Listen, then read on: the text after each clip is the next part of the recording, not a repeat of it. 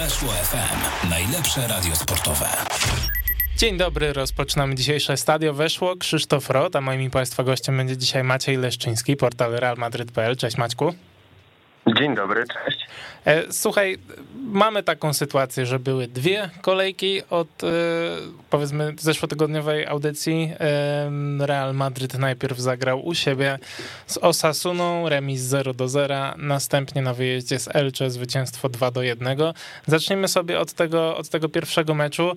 Jestem ciekaw, jak ty go ogólnie oceniasz, bo ja mam wrażenie, że to było takie bardzo trudne spotkanie dla Realu Madryt i z jednej strony mecze z Osasuną zawsze takie są i e, no i to często jest jakaś tam strata punktów, szczególnie, e, szczególnie w ostatnim czasie. Natomiast no, wydaje mi się, że nie można być zadowolonym po prostu z tego, jak Real Madryt zagrał pod kątem jakiegoś, nie wiem, konstruowania akcji w ofensywie, skuteczności i tak dalej. No tak, na pewno nie można być zadowolonym, e, aczkolwiek ja mam w głowie to, co działo się w tych ostatnich minutach przed wybuchem pandemii przed wybuchem pandemii w 2020 roku, kiedy Real wygrał u siebie z Barceloną, pojechał do Sewilli i, i przegrał z Betisem, no i z tą porażką i z utratą pozycji lidera, jeśli dobrze pamiętam, mierzyliśmy się w ciągu tego czasu, kiedy zostaliśmy zamknięci w domach, no i zamknięci zostali też oczywiście piłkarze, kiedy wstrzymano rozgrywki, więc po wygranym klasyku była podobna obawa, że Real znowu się w jakiś sposób zdekoncentruje, i oczywiście no, nikt nie wziąłby wyniku 0-0 w ciemno przed meczem, ale ja mam wrażenie, że warto taki remis czasami uszanować, zwłaszcza, że wiemy, jak wyglądał terminarz i Real Madryt miał naprawdę mało czasu, nawet nie, żeby przygotować się do Osasuny, ale żeby przygotować się do kolejnego meczu z Elche, więc y, to, że nie udało się wygrać z Osasuną, no ja myślę, że to był pewien, mm, no nie powiem zbieg okoliczności, ale y, to była jakaś wypadkowa tego, co działo się wcześniej. Myślę, że też ten klasyk był, był bardzo trudny dla Realu i też kosztował e, królewskich trochę sił.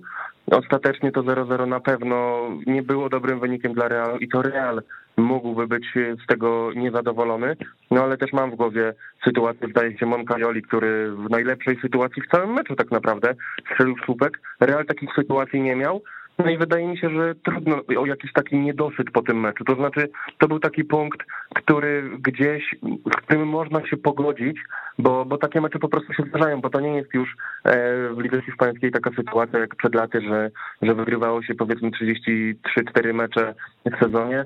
Czasami takie remisy się zdarzają. No boli na pewno to, że to był trzeci mecz na Bernabeu bez zwycięstwa po Villarealu i e, Sheriffie Tyraspol. No i, i, i, tutaj na pewno jest duże pole do poprawy, no bo te mecze u siebie w Realowi w ostatnim czasie po prostu nie wychodzą. Zdecydowanie lepiej jest na wyjazdach.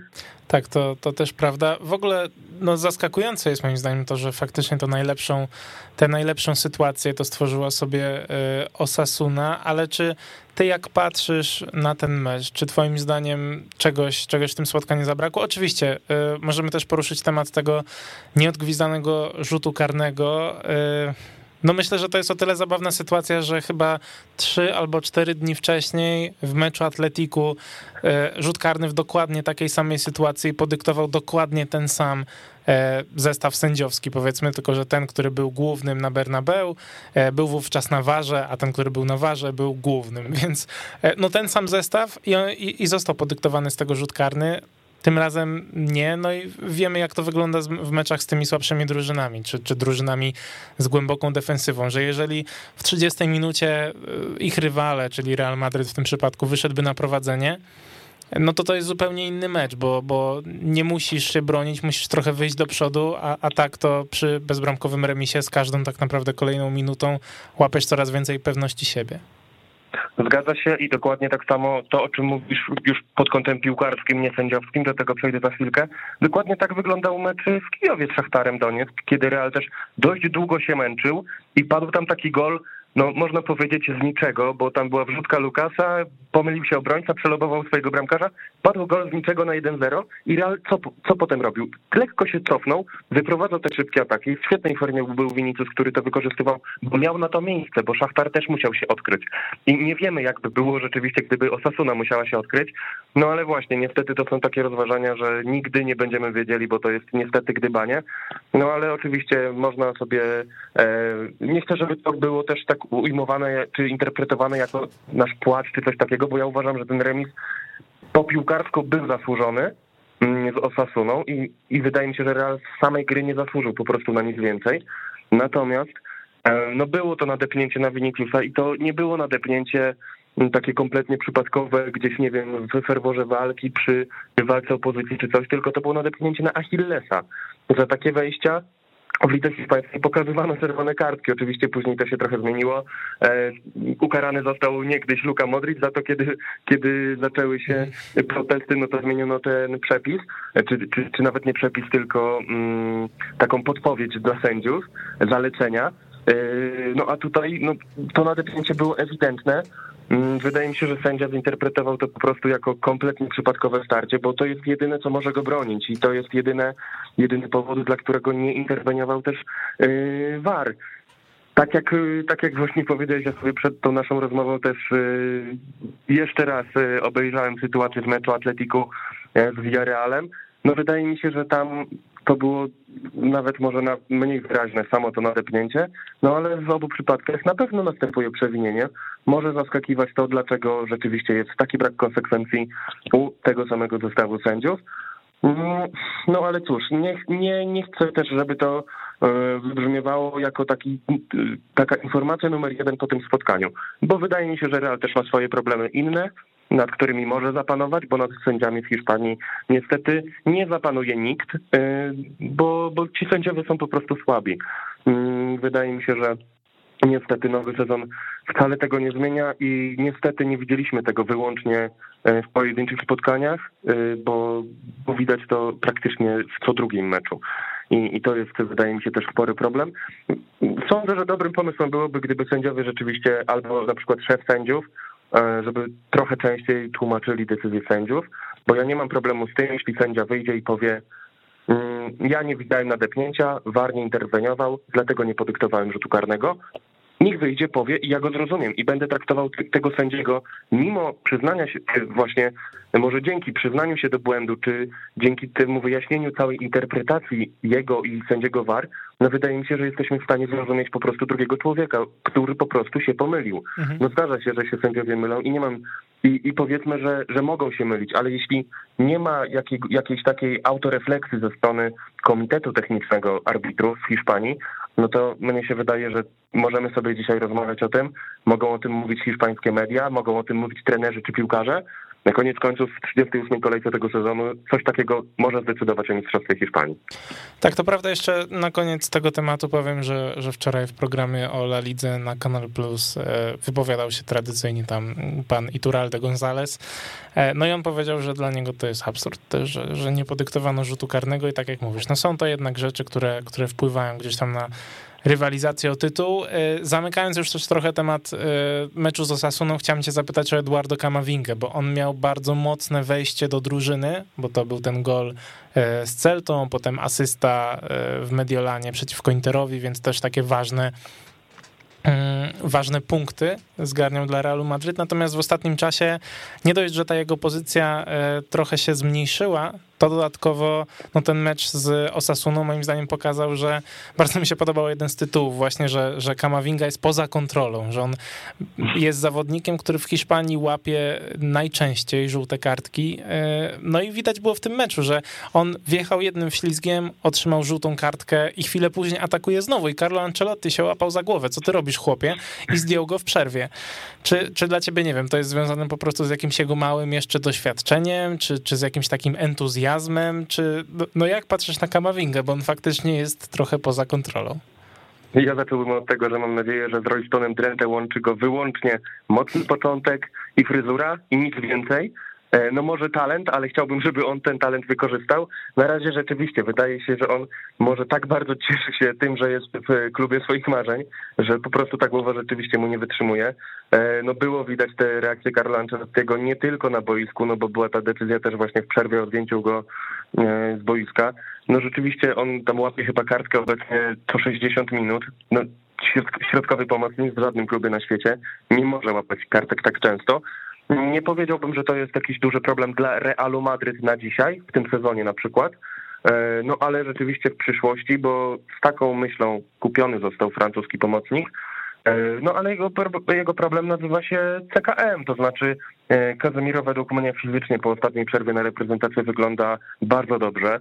Luka Modric też y, znowu pokazuje się jako ten, mm, powiedziałbym, bardzo dobry, może już nie wybitny, ale bardzo dobry rozgrywający, bo też pojawiły się na jego koncie liczby w postaci asyst. Mm, no i wrócił Toni Kroos, który początek sezonu całkowicie e, tak naprawdę był spisany na straty w wykonaniu Niemca.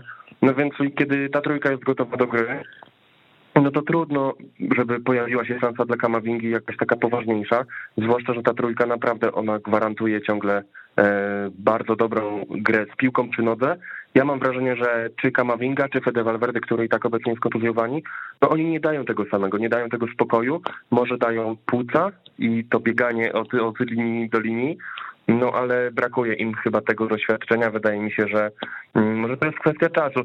To jest trochę to, co mówił. Nie, nie, wiem, czy widziałeś na Twitterze ostatnio pojawił się taki, pojawiła się taka wypowiedź Santiago Solariego, który mówił o 18-letnim wówczas mhm. Viniciusie. Tak, tak. On mówił, on mówił krótko.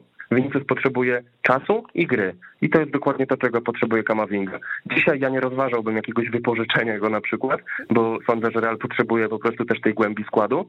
No ale potrzebuje tego czasu, E, nawet w treningu, bo sądzę, że też trenowanie z Krosem, Modriciem, Casemiro, Fede Valverde i z całą resztą, bo teraz mówię tylko o środkowych pomocnikach, myślę, że to po prostu musi pomóc e, Kamawindze i że będzie jeszcze dużo z niego pożytku. Ja na dzisiaj na pewno bym nie panikował, ale na pewno taka gwiazdka też musi się przy nim pojawić, bo rzeczywiście po tym bardzo mocnym początku jednak przygasł, a jednocześnie wybuchł czy wybucha na boisku i to jest niepokojące, no bo to też może później przeszkodzić trenerowi, że nie wystawi go od pierwszej minuty, a właśnie tak, na takie szanse też Kamavinga musi sobie zapracować. Mhm, dobrze, to przechodząc, y, przechodząc trochę do, e, do kolejnego spotkania, do, do spotkania z Elcze, no tutaj dublet Viniciusa...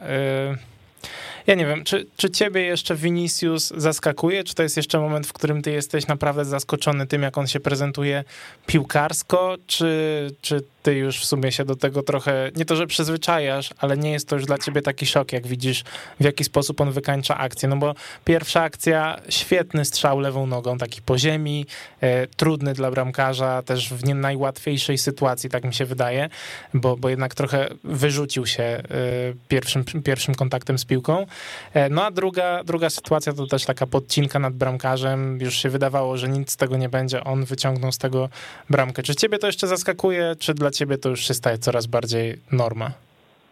Mm, te dwa gole w ogóle były kompletnie różne i to mnie chyba trochę zaskoczyło, że Vinicius nie próbował niczego więcej przy tym pierwszym golu. Ja szczerze mówiąc nie obwiniam Kiko Cassilli za wpuszczenie tego gola, natomiast mam wrażenie, że Thibaut Courtois takiej bramki nie wpuścił. E, sądzę, że ten, ten strzał nie był mimo wszystko idealny, ale szacunek dla Viniciusa, bo decyzja o strzale lewą nogą w takiej sytuacji, no to też y, no jak się okazało oczywiście, to była świetna, e, świetna decyzja, świetny wybór.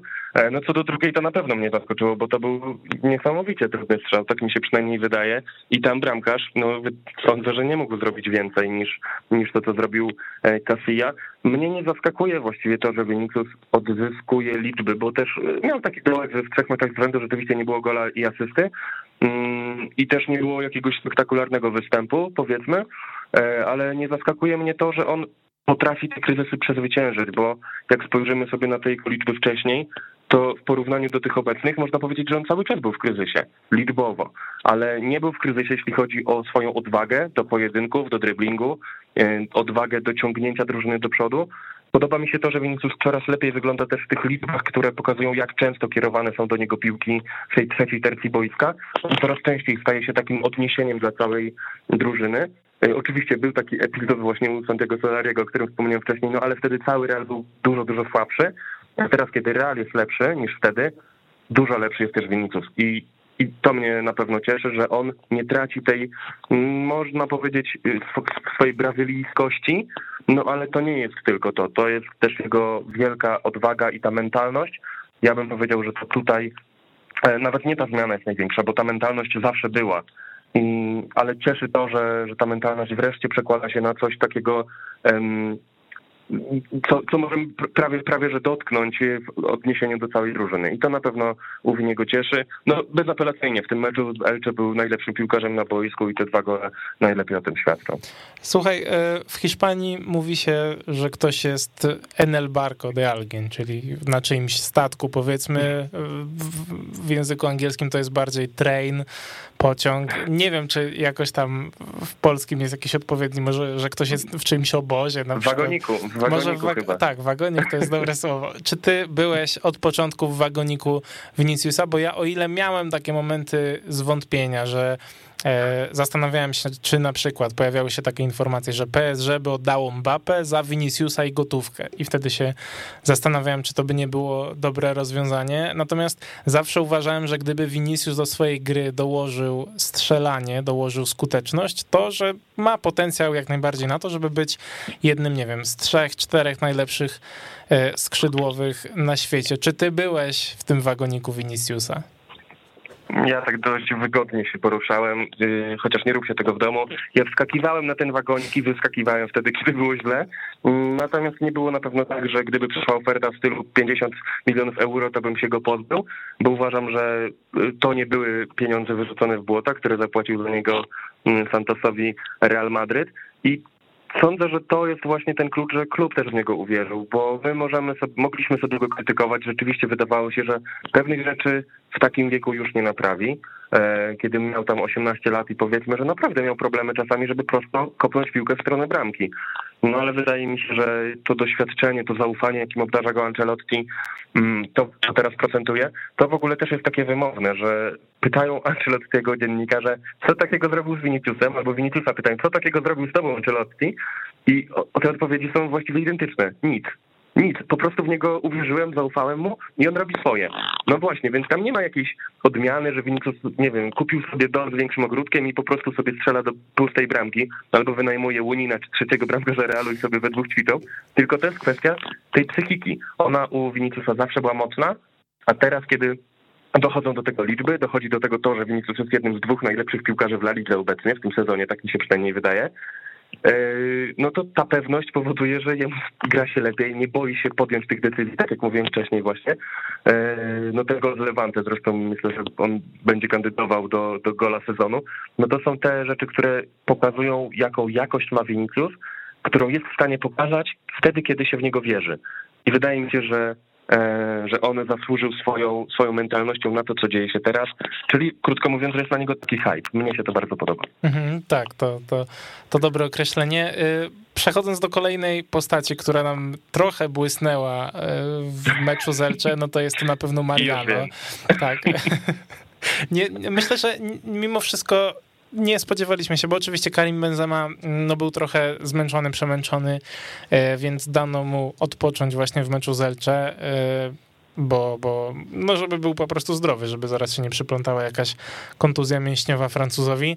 E, myślę, że mogliśmy się trochę spodziewać Luki Jowicia, ja się go raczej spodziewałem też, As chyba dał taką kładkę, że w rękach Jowicia, jeśli chodzi o Real Madryt, Jowic nie zagrał ani minuty, więc to trochę zabawne.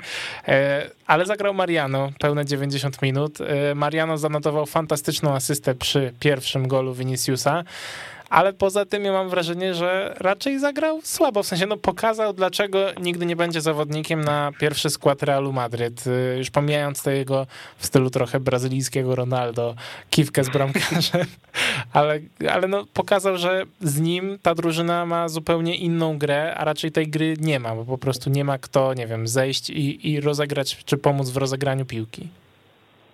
No Mariano pokazał się z takiej dokładnie strony, z jakiej znają go wszyscy kibice Real Madryt, czyli był po prostu niesamowicie chaotyczny, ale niektóre rzeczy mu wyszły.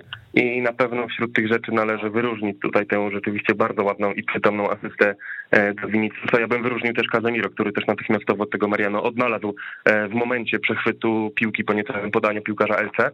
E, no Mariano mógł na pewno zrobić w tym meczu więcej, chociażby właśnie ta sytuacja, w której mijał bramkarza, chociaż w tej sytuacji ta cała pierwsza faza akcji była spektakularna wręcz. Ja się nie spodziewałem, że Mariano potrafi robić takie rzeczy i rzeczywiście no niczym, niczym brazylijski Ronaldo minął Casille, później było trochę gorzej, niepotrzebny ten przedostatni kontakt z piłką, przed, ostatni przed uderzeniem.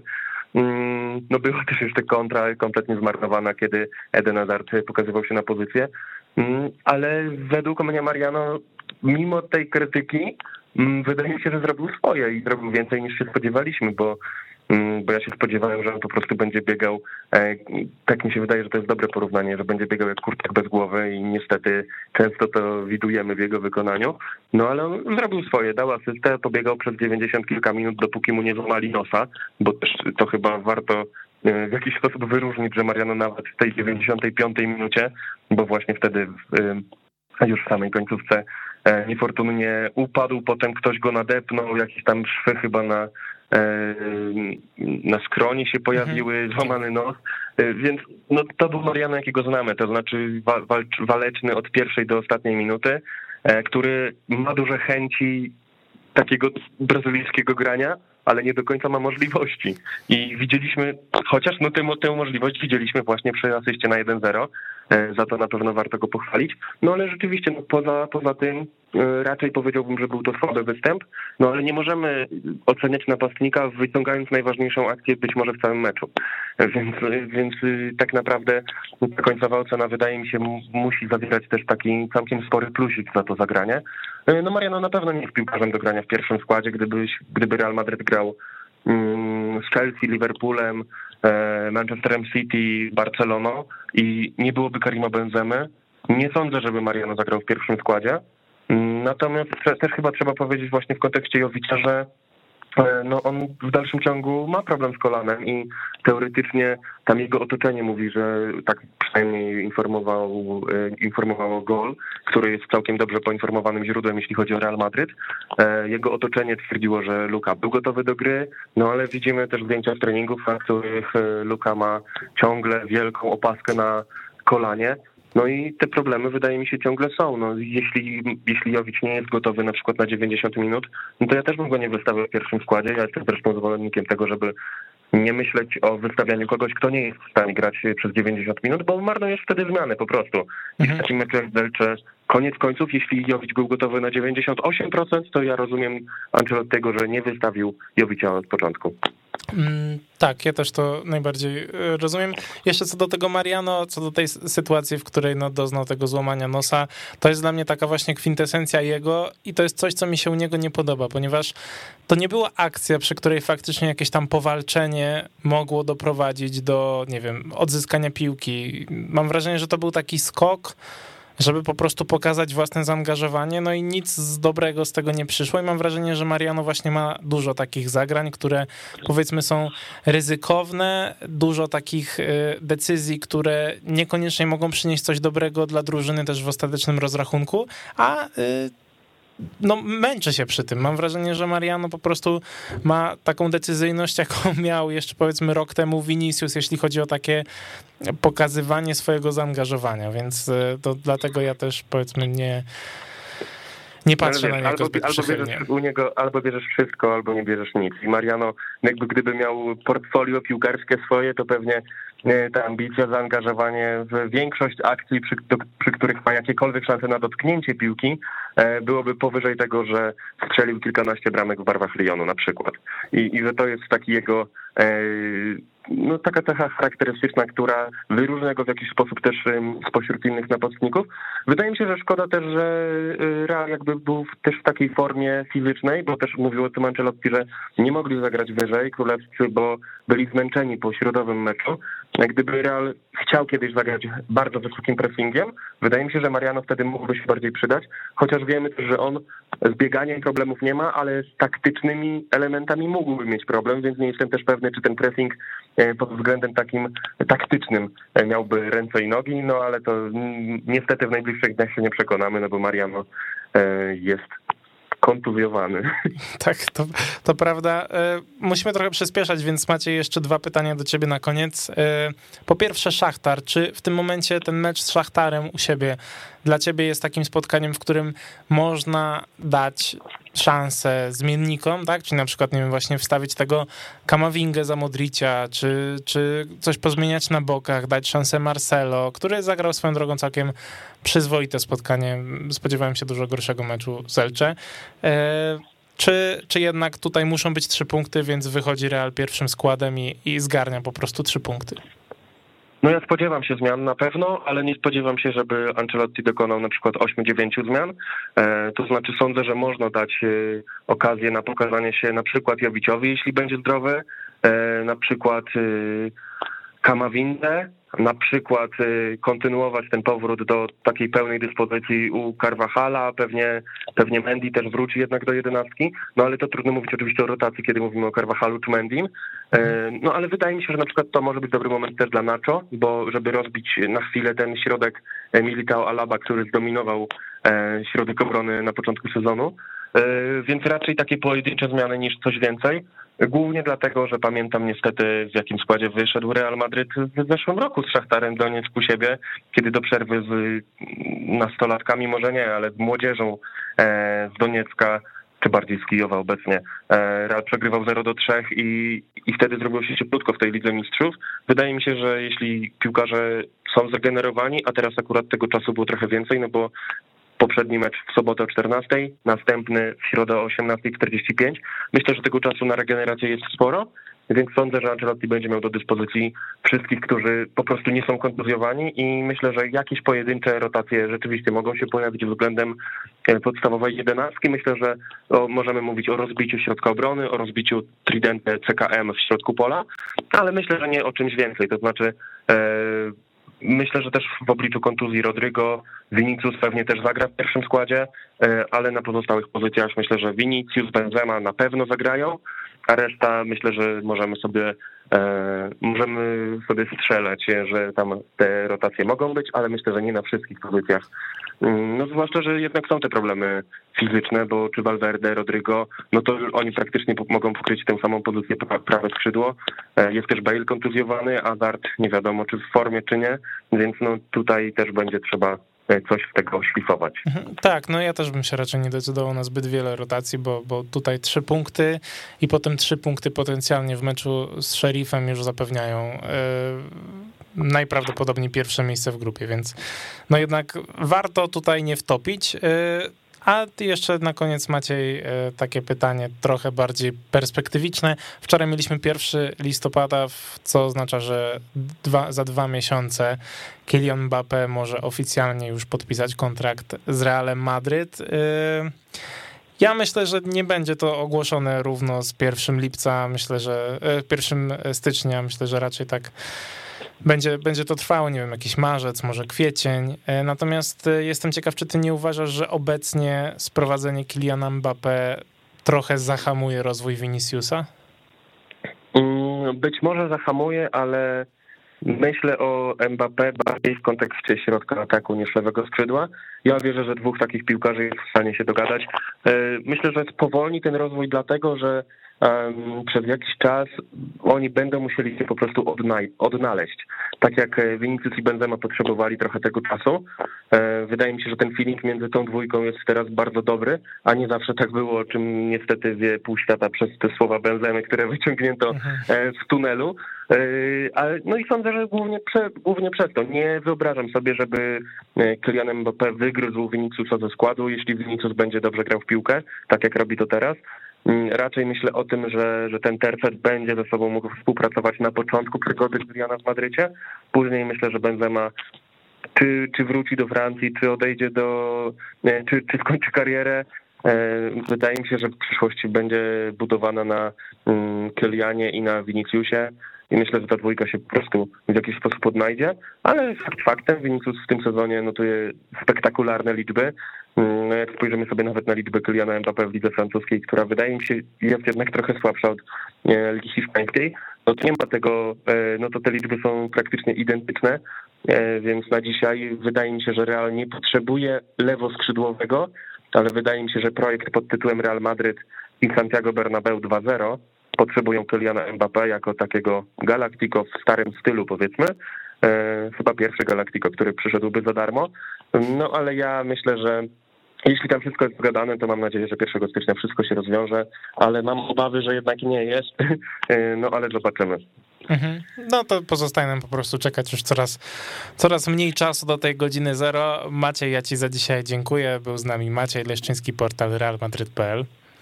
Dziękuję bardzo. Dzięki wielkie. Ja zapraszam na krótką przerwę i za chwilę wracamy na antenę. Weszło FM. Najlepsze radio sportowe. I wracamy na antenę Weszło FM. Jest już z nami Jakub Kręcidło, Kanal Plus Sport. Cześć Kuba. Cześć, dzień dobry. Zaczniemy sobie od, od Barcelony. Barcelony, która w ostatnim czasie ma taki potencjał, że w każdej audycji ja mam wrażenie, że pokryliśmy, nie wiem, 99% tematów związanych z Barceloną i że naprawdę trudno będzie w następnym tygodniu coś nowego wymyślić, e, po czym okazuje się, że, że jednak nie, że, że to będzie całkiem łatwe zadanie. E, no Barcelona w ciągu ostatniego tygodnia doszło do wielu zmian. Myślę, że na początek zajmiemy się tą najważniejszą, czyli zwolnieniem Ronalda Kumana. Czy jak zobaczyłeś ten komunikat, to czy pomyślałeś sobie nareszcie, czy jednak byłeś w obozie Ronalda Kumana?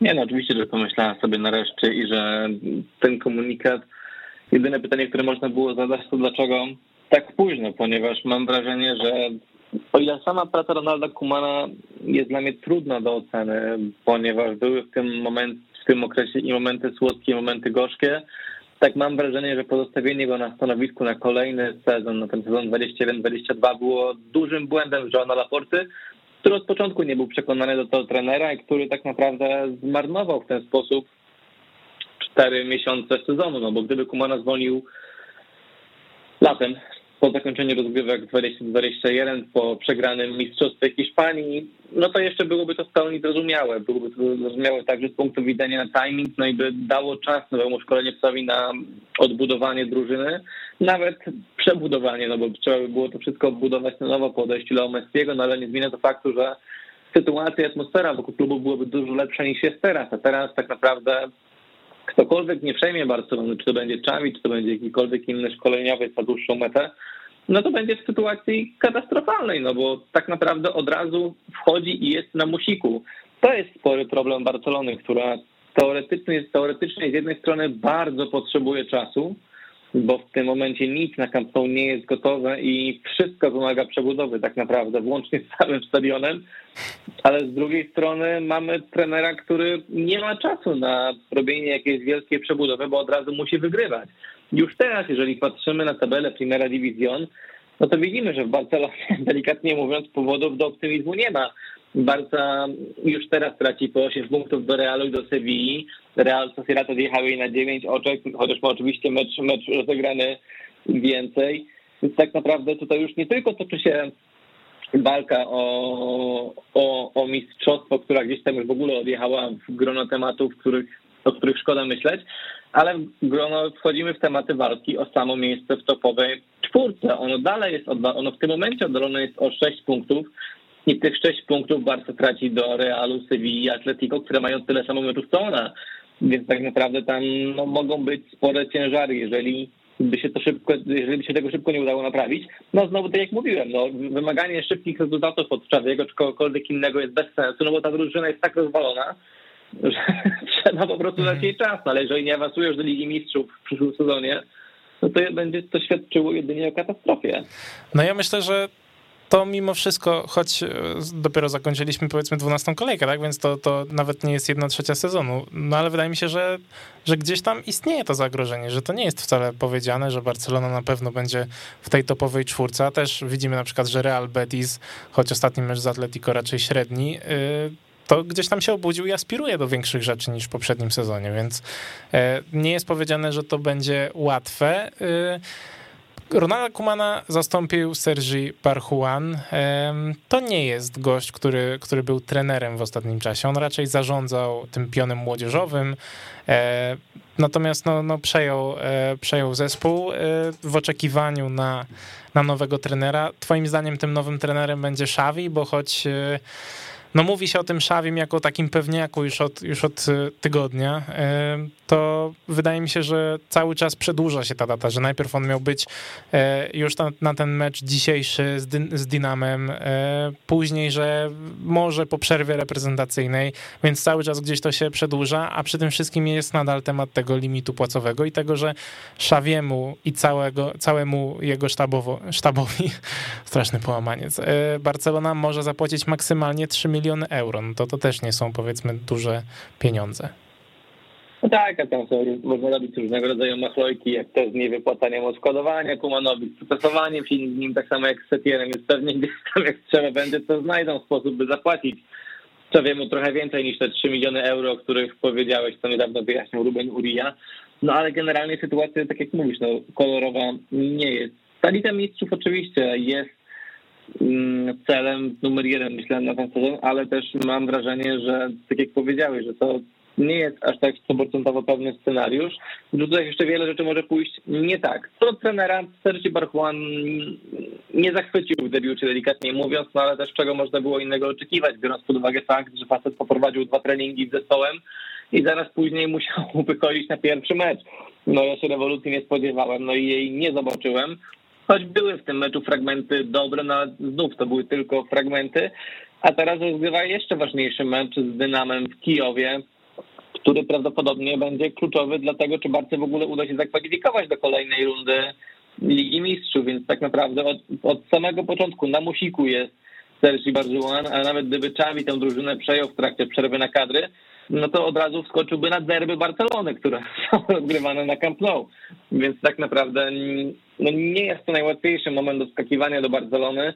Też nie do końca wiadomo, jak będzie wyglądała ta przyszłość Czewiego, no bo czytaliśmy wczoraj w dzienniku AS, że Szejk, który zarządza klubem Al-Sad, domaga się, by Laporta przyjechał do niego do klubu, by poprosił o Czawiego, by w jakiś sposób się ukorzył przed katarskim szejkiem i, i poka- by on mógł pokazać, kto tak naprawdę tutaj, tutaj rządzi, bo te gesty związane z wizerunkiem są bardzo poważnie traktowane w arabskim świecie, więc tak naprawdę to wszystko się ciągnie nieprawdopodobnie, no i tak naprawdę największym przegranym tej sytuacji jest Joan Laporta który no, obiecywał wiele rzeczy, no ale który na razie wyjątkowo bardzo nie dowozi tego, co mógłby i tego, co powinien dowieść, no bo nie ma odpowiedniego trenera, też Czawi był przez niego krytykowany w ostatnich tygodniach po objęciu rządów, ponieważ dużo się mówiło o tym, że Laporta twierdzi, iż Czawi nie jest gotowy, że potrzebuje czasu w rezerwach i tak dalej, i tak dalej. A tu się okazuje, że to jednak Czawi będzie miał ratować tę Barcelonę Zobaczymy mhm. też, w jakiej formie Tyczawi do Barcelony przyjdzie, bo ciekawy jestem, czy wróci z nim cały sztab, czy przyjdą z nim wszyscy asystenci, czy wymieniony zostanie na przykład sztab medyczny, który ma spore problemy, problemy w ostatnim czasie, na którym który się ostro krytykuje w Barcelonie. Zobaczymy, czy przyjdzie, nie wiem, Wiktor Valdes, który został odstrzelony w dość brutalny sposób po, za czasów Bartomeu.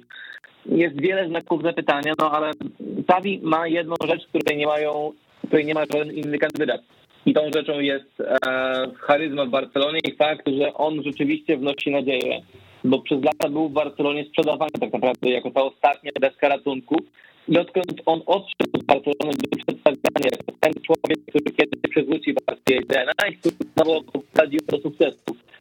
Tę narrację, jaką wybudowano wokół człowieka w ostatnich latach, można porównać sobie tylko z jaka była budowana wokół Guardioli po tym, jak on odszedł z Barcelony jako cudotwórca, tylko że Xavi jeszcze nie jest cudotwórcą, tak? No i tak pokazał, że jest w stanie dokonywać niesamowitych rzeczy. Tak Xavi na razie wygrywał wyłącznie w Katarze. Oczywiście był chwalony przez piłkarzy, przez trenerów, przez ekspertów Santi Cazorla. Bella Gero się rozpływał w zachwytach nad Xavim i nad jego mm, filozofią gry z piłkę nożną, no ale jak na razie trudno jest przewidywać, jak on sobie poradzi w europejskiej piłce i tym, co będzie działało na jego korzyść, moim zdaniem, jest fakt, że nie spotka zbyt wielu kolegów z zespołu w szatni, że będzie tylko pewnie Ter Stegen, ale on był jeszcze młodym chłopakiem, kiedy Czawi był i wtedy się kłócił z Claudio Bravo, jest Piqué, no i tak naprawdę nie ma tam wielu nazwisk, jest Busquets, ale nie jest tak, że wchodziłby do szatni, w której był na przykład Messi, Niektóre te starcie by mogły jeszcze jakieś tam być, no bo swego czasu Czawi chyba był jednym z nielicznych piłkarzy, którzy byli w stanie w jakiś ten sposób postawić się Leo, a gdzieś dzisiaj wyszły, mm, wyszły, wyszły informacje, że Piqué znowu miał doradzać Laporcie, żeby jednak tego Messiego może odstrzelić i tak dalej, więc tych, tak. tych starć byłoby, byłoby cała masa. I tak naprawdę Barcelona w, ostatnim czasie, tak jak powiedziałeś na wstępie, jest, mm, jest szafą, z której nieustannie wypadają trupy i tak naprawdę cholera wie, kiedy to się skończy. I to jest przede wszystkim najsmutniejsze, bo ten myśleliśmy najpierw, że końcem problemu będzie odejść, będzie, nie wiem, koniec sezonu, będzie zmiana prezydenta, będzie, będzie audyt, będzie zgromadzenie generalne, będzie coś tam innego i tak naprawdę to wszystko się gdzieś przeciąga jak na razie po prostu absolutnie nikt nic nie wie. A właściwie wszyscy wiemy jedno, że w Barcelonie nie jest dobrze i trudno powiedzieć, kiedy będzie dobrze. Tak, to jest, to jest zdecydowanie prawda. Ja się w ogóle zastanawiam. Yy no właśnie, może, może trochę już zamykając ten temat e, Barcelony, bo to, o czym powiedziałeś, że Joan Laporta naobiecywał różnych rzeczy, że on zatrzyma, e, on zatrzyma Messiego, takie tam, tam różne rzeczy, raczej ich nie dowiózł. E, no i dodatkowo ja cały czas pamiętam też, jak on się trochę wyśmiewał z tego Wiktora Fonta, dla którego takim kluczowym punktem jego planu był jednak Xavi. Dochodziło nawet do takich momentów, że podczas tej debaty kandydackiej Trochę mu wchodził w słowo, prawda? I mówił, Wiktor Font mówi, że chciałbym podziękować i Jean Laporta wtedy się wcina mówiąc Szawiemu, e, więc bywały takie momenty, które oczywiście działały na konto, na korzyść e, Jeana Laporty. Teraz raczej tego nie robią. Jestem ciekaw, czy ty uważasz, że Jean Laporta, no może nie powinien się podać do dymisji, ale że jakoś tak naruszył mocno ten kredyt zaufania e, w ostatnim czasie kibiców do siebie, no bo prawda jest taka, że każda jego kolejna decyzja raczej nie jest oceniana zbyt dobrze. Nie jest ulubieńcem, ulubieńcem Jean Laporta, to na pewno.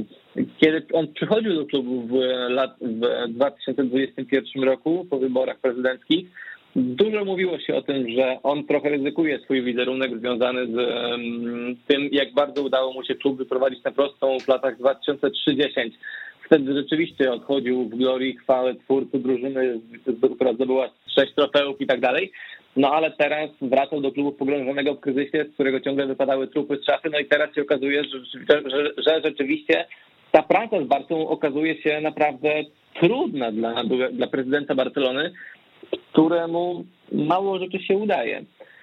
Nie do końca, znaczy inaczej, od początku spodziewałem się, że Laporta będzie człowiekiem, który będzie sprzedawać, który będzie robić dużo szumu wokół siebie, który będzie sprzedawać mnóstwo rzeczy w sposób efektowny, bo to po prostu jest taki gość. To gość z charyzmą, gość, który jest w stanie klub wziąć na swoje barki i samemu w jakiś tam sposób wyciszyć pewne afery, po prostu robiąc coś innego, dając, dając pożywkę innym tematem mediom. Ale Problem jest taki, że w tym momencie mało jest rzeczy, za które Laporta można chwalić. Ostatnio się trochę to poprawiło, no bo przedłużono kontrakty z Ansu Fatim i Pedrim, że te dwie umowy pozwoli, były takim były czymś, co pozwalało, co pozwala i pozwalało i pozwala nam myśleć o tym, że Barca w jakiś tam sposób zaczyna iść w dobrym kierunku, no ale generalnie tych pierwszych parę miesięcy mandatu dla Joana Laporty jest wyjątkowo trudnych i, i musi w końcu zacząć punktować prezydent Barcelony, bo na razie nie powiem, żeby był na poziomie Bartomeu, bo tak, jest, bo tak zdecydowanie nie jest, ale nie przez przypadek na przykład w Cadena Ser pojawiało się, pojawiały się pytania, kto jest najgorszym prezydentem Barcelony i dlaczego to Joan Laporta. I hmm. nagle gdzieś tu się pojawia no, no to nie jest, nie, nie czegoś takiego oczekiwali Kules, tak, biorąc pod uwagę fakt zmiany i odejścia z Bartomeu, który był prezydentem katastrofalnym, no ale teraz miał przyjść prezydent, który załatwi sam te wszystkie kłopoty, a na razie tego po prostu nie dowozi. I gdzieś nie wiem, czy to jest kwestia tego, że Laporta nie miał projektu swojego takiego gotowego, jaki miał Victor Font, czy tego, że wszedł do klubu pogrążonego w zdecydowanie głębszym kryzysie niż się spodziewał po erze Bartomeu, czy jakiegokolwiek innego powodu, no bo tych kłopotów Barca miał, miał w ostatnim czasie mnóstwo, no ale na razie fakty są takie, że to, co było sprzedawane w kampanii wyborczej, kompletnie nie jest realizowane. No i też Laporta na razie nie jest za to zbyt bardzo rozliczany, więc zachowuje się dokładnie jak typowy polityk. Tak, to, to, też, to też prawda. Myślę, że ten temat Barcelony możemy sobie powoli, powoli zamykać. Y, ja bym sobie przeszedł do Atletico, bo tydzień temu nie miałem okazji właśnie o Atletico porozmawiać. Atletico, które generalnie nie zachwycało, mimo tego, że kadrę ma najlepszą od, od wielu lat. Natomiast ten mecz y, z Realem Betis u siebie, wygrany 3 do 0, no to był mecz fantastyczny. Wydaje mi się, że, że to był najlepszy mecz Atletico w sezonie i y, chciałbym się dowiedzieć, czy ty masz jakiś pomysł, czy to po prostu zaczęło nagle żreć wszystko, potocznie mówiąc, czy, czy zaszła jakaś, jakaś zmiana? No bo mam wrażenie, że Carrasco oczywiście cały sezon ma fenomenalny, no ale to, co on wyprawiał w tym spotkaniu, to naprawdę złota piłka. No ale z drugiej strony spójrz też Tobiego po drugiej stronie boiska, to próbował zatrzymać Jenika, Jenika Carrasco, i nie był to najlepszy prawobronca tak. na świecie, a z tego co pamiętam Martin, biedny Martin Montoya, który, od którego Barcelona odstrzeliła jakieś kilka lat temu i jak na razie chłopak się nie odnalazł. Mhm. Real Betis zagrał, znaczy połączyły się dwie rzeczy, bo Real Betis zagrał chyba najgorszy mecz w sezonie, albo jeden z najgorszych meczów w sezonie, Atletico znowu wszystko wychodziło. Myślę, że to jest mecz, który po prostu jedna i druga strona by chciała błyskawicznie zapomnieć, tym bardziej, że Betis mógł przegrać znacznie wyżej, biorąc pod uwagę fakt, że już po kwadransie powinno Atletico mieć karnego po absurdalnym i no po prostu ewidentnym faulu Williama Carvalho mhm. na jednym z zawodników Atletico Madryt. Nie wiem do końca, co się wydarzyło w tym spotkaniu z Betisem, tym bardziej po tym samobóju Petzeli, który w ogóle mi się w głowie nie mieści. Mm, tak, jeśli ktoś nie widział tego gola, to polecamy go obejrzeć, bo naprawdę jak rasowy napastnik się zachował Petzela. Tak, najśmieszniejsze jest to, że w poprzedniej kolejce Petzela załadował fenomenalną bramkę w Walencji, tylko naprawdę po rzucie rożnym też gol świetny, to był tylko do właściwej bramki, wtedy się zachował Petzela a teraz w własnym polu karnym zachował się absurdalnie. Więc myślę, że to po prostu była kwestia tego jednego wieczoru, w którym wszystko nagle zaczęło Atletico wychodzić. Oni mają taki okres dziwny, bo grali Barcelonę po naprawdę fajnym meczu. Z Realem Sociedad uratowali te dwa punkty w końcówce, goniąc, goniąc wynik po świetnym meczu do oglądania dla kibiców. Ten mecz z Levante, Levante Monachium, jak się śmieją w, w Madrycie, no bo tak naprawdę za każdym razem, kiedy Atletico gra z Lewantu, to mhm. na mecz sezonu, a później, trzy dni później Lewante jedzie, do Lewanty właściwie przyjeżdża Granada i Lewante dostaje baty takie, że aż szkoda gadać. No i teraz się okazuje, że ten mecz z Betisem może być momentem przełomowym, ale na razie to Atletico jest dla mnie zbyt bardzo nierówny, by można było mu w jakiś tam sposób zaufać. Nie rozumiem to, dlaczego Atletico gra tak chwiejnie. Ta drużyna imponowała nam regularnością, a też nie zmieniło się w niej aż tak dużo, by można było oczekiwać takiej takiej rotacyjności wynika. Nawet jak patrzymy na Atletico w tym sezonie, to mm, strzela mniej więcej tyle samo goli co wcześniej, ale ma duże problemy w obronie. Naprawdę duże. Jan Oblak jest w jednym z największych dołków od lat i zastanawiam się, czy tutaj właśnie nie leży powód tej, tej, tej, tej nierównej formy Atletico Madryt, które właśnie po błędach bramkarza straciło głupie punkty, jak na przykład starczył z Realem Sociedad, gdy Oblak popełnił półtora, może dwa błędy prowadzącego do gola. Mhm. Tak, to, to też prawda, że zazwyczaj jak już dochodziło do oddawania strzałów na bramkę Atletico, to był na miejscu Jan Oblak, a, a ostatnio Ostatnio go na miejscu nie ma, no ale jestem ciekaw, jak to się tam rozwinie. Oczywiście też pierwszy gol e, Joao Felixa też e, Mam nadzieję, że go to trochę odbuduje, bo też była długa kontuzja i, i fajnie jednak go oglądać w formie. E, zakończyłbym... No, są takie nadzieje od trzech lat, że będziemy oglądać Felixa w wielkiej formie w Atletico i tak już to trzeci za niego jest w Atletico, chyba tak? Ta, tak tak, wydaje. Tak. Jak na razie nie wniósł, nie, nie miał nawet dobrego miesiąca w Atletico. Mhm. Miał dobre dwa, trzy tygodnie w starcie zeszłego, zeszłego sezonu, ale tak, żeby miał dobry miesiąc, to na razie na To razie prawda, nie. to prawda. Dlatego trochę mnie rozbawiło też, jak e, chyba oficjalny profil Atletico wrzucił taką grafikę z jednym z superbohaterów przerobionym na Felixa, że Wonderboy is here. No nie wiem, no to był pierwszy gol Wonderboya chyba od 24 meczów, no ale, ale no mówię, ja jestem fanem tego piłkarza i mam nadzieję, że, że będzie mu się że będzie mu się wiodło. I e, zakończyłbym naszą dzisiejszą rozmowę tematem Realu Sociedad, bo e, Real Sociedad, ja będę cały czas trzymał się tej tezy, to nie jest drużyna, która mi się jakoś bardzo podoba, choć ostatnio no Aleksander Izak też, też skradł moje serce. Natomiast czy, czy i jak długo oni są w stanie, Twoim zdaniem, utrzymać się w tej walce? E, no w tym momencie walczą, walczą o mistrzostwo. W poprzednim sezonie było tak, że też pierwsze 10-11 kolejek oni gdzieś tam byli w okolicach pozycji lidera i dopiero później e, zaczęli coraz bardziej, mam wrażenie, opadać z sił, ale w tym momencie tego nie widzę, bo ja widzę Real Sociedad, który jest taki mocno wyrachowany i, i po prostu zgarniający punkty, a nie dbający o to, żeby, żeby robić show. Mam wrażenie, że ta drużyna gra zdecydowanie lepiej niż się spodziewa. Znaczy punktuje zdecydowanie lepiej niż wskazywałaby na jej gra. Pod kątem Realu Sociedad oni mieli oni wiele meczów przepychali kolanem, troszkę szczęśliwie, ale generalnie mam wrażenie, że naprawdę na razie nie jest, nie jest to jeszcze pełnia formy drużyny z Krajobacków, która jednak rok temu też zaczęła sezon świetnie i też punktowała, tylko że wtedy jak porównujemy ten Real Sociedad z tym ubiegłorocznym Real Sociedad, ten ubiegłoroczny sezon zaczął świetnie, tam zaczął go świetnie pod kątem punktowania, pod kątem gry. Potem się to posypało, no bo Real Sociedad grał zbyt wiele meczów, były rotacje, były, była fala kontuzji, wyniki i przyszedł kryzys właśnie jesie, późną jesienią i na początku, na roku. Teraz Real Sociedad, mimo ogromnej fali kontuzji, bo na przykład nie ma Ojarzabala już od kilku, kilku, kilku meczów, no to oni mimo wszystko są w stanie cały czas punktować. To jest coś, co mi w drużynie Imanola najbardziej imponuje na razie, że ona nic nie jest w stanie nie zatrzymać. Cały czas jest jakiś tam problem, ale oni prą do przodu i są w stanie wyrywać te kolejne punkty, czasami korzystając z błędów rywali, jak to było na przykład w starciu z Elche, gdzie kiedy kiedy to bodaj Enzo Rocco pomylił się katastrofalnie i zostawił piłkę Ojarzabalowi na, na, na 15 metrze. Czy to tak jak w starciu z Atletico, kiedy, kiedy wykorzystali błędy Oblaka? Czy to jak w derbach z Atletikiem, kiedy tak naprawdę brakowało im skuteczności, ale, sam, ale skorzystali z prezentu, który dał im mm, Inigo Martinez, preparując rzut karny. Mam wrażenie, że to jest drużyna, która jest w tym momencie bardzo stabilna, jest oparta na fundamencie, jakim jest Imanol, no i ona krok po kroku się po prostu będzie, będzie rozwijać. Tutaj jest solidny projekt. Oni oczywiście nie będą, myślę, walczyć o Mistrzostwo Hiszpanii do samego końca, ale o to czwarte miejsce, tym bardziej w kryzysie Barcelony, mam wrażenie, że spokojnie mogą powalczyć, nawet mimo tego, że na starcie sezonu dostali na Camp Nou Lanie.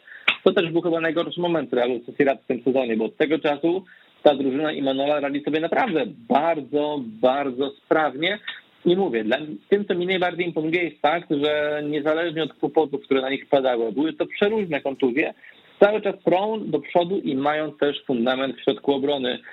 To, jak dobrze gra, grają razem Len Romão i El Sondo, to jest jedna z historii, które w La Liga przechodzą niezauważone, ale które naprawdę powinny mieć sporo uwagi. Mhm, tak, to prawda. A powiedz mi, czy myślisz, że jako drużynę mógł ich skonsolidować trochę ten wygrany Puchar Króla, że to był taki moment, w którym okazało się, że no, możemy nadal coś wygrać na tym krajowym podwórku i, i nie jesteśmy gorsi od tych największych?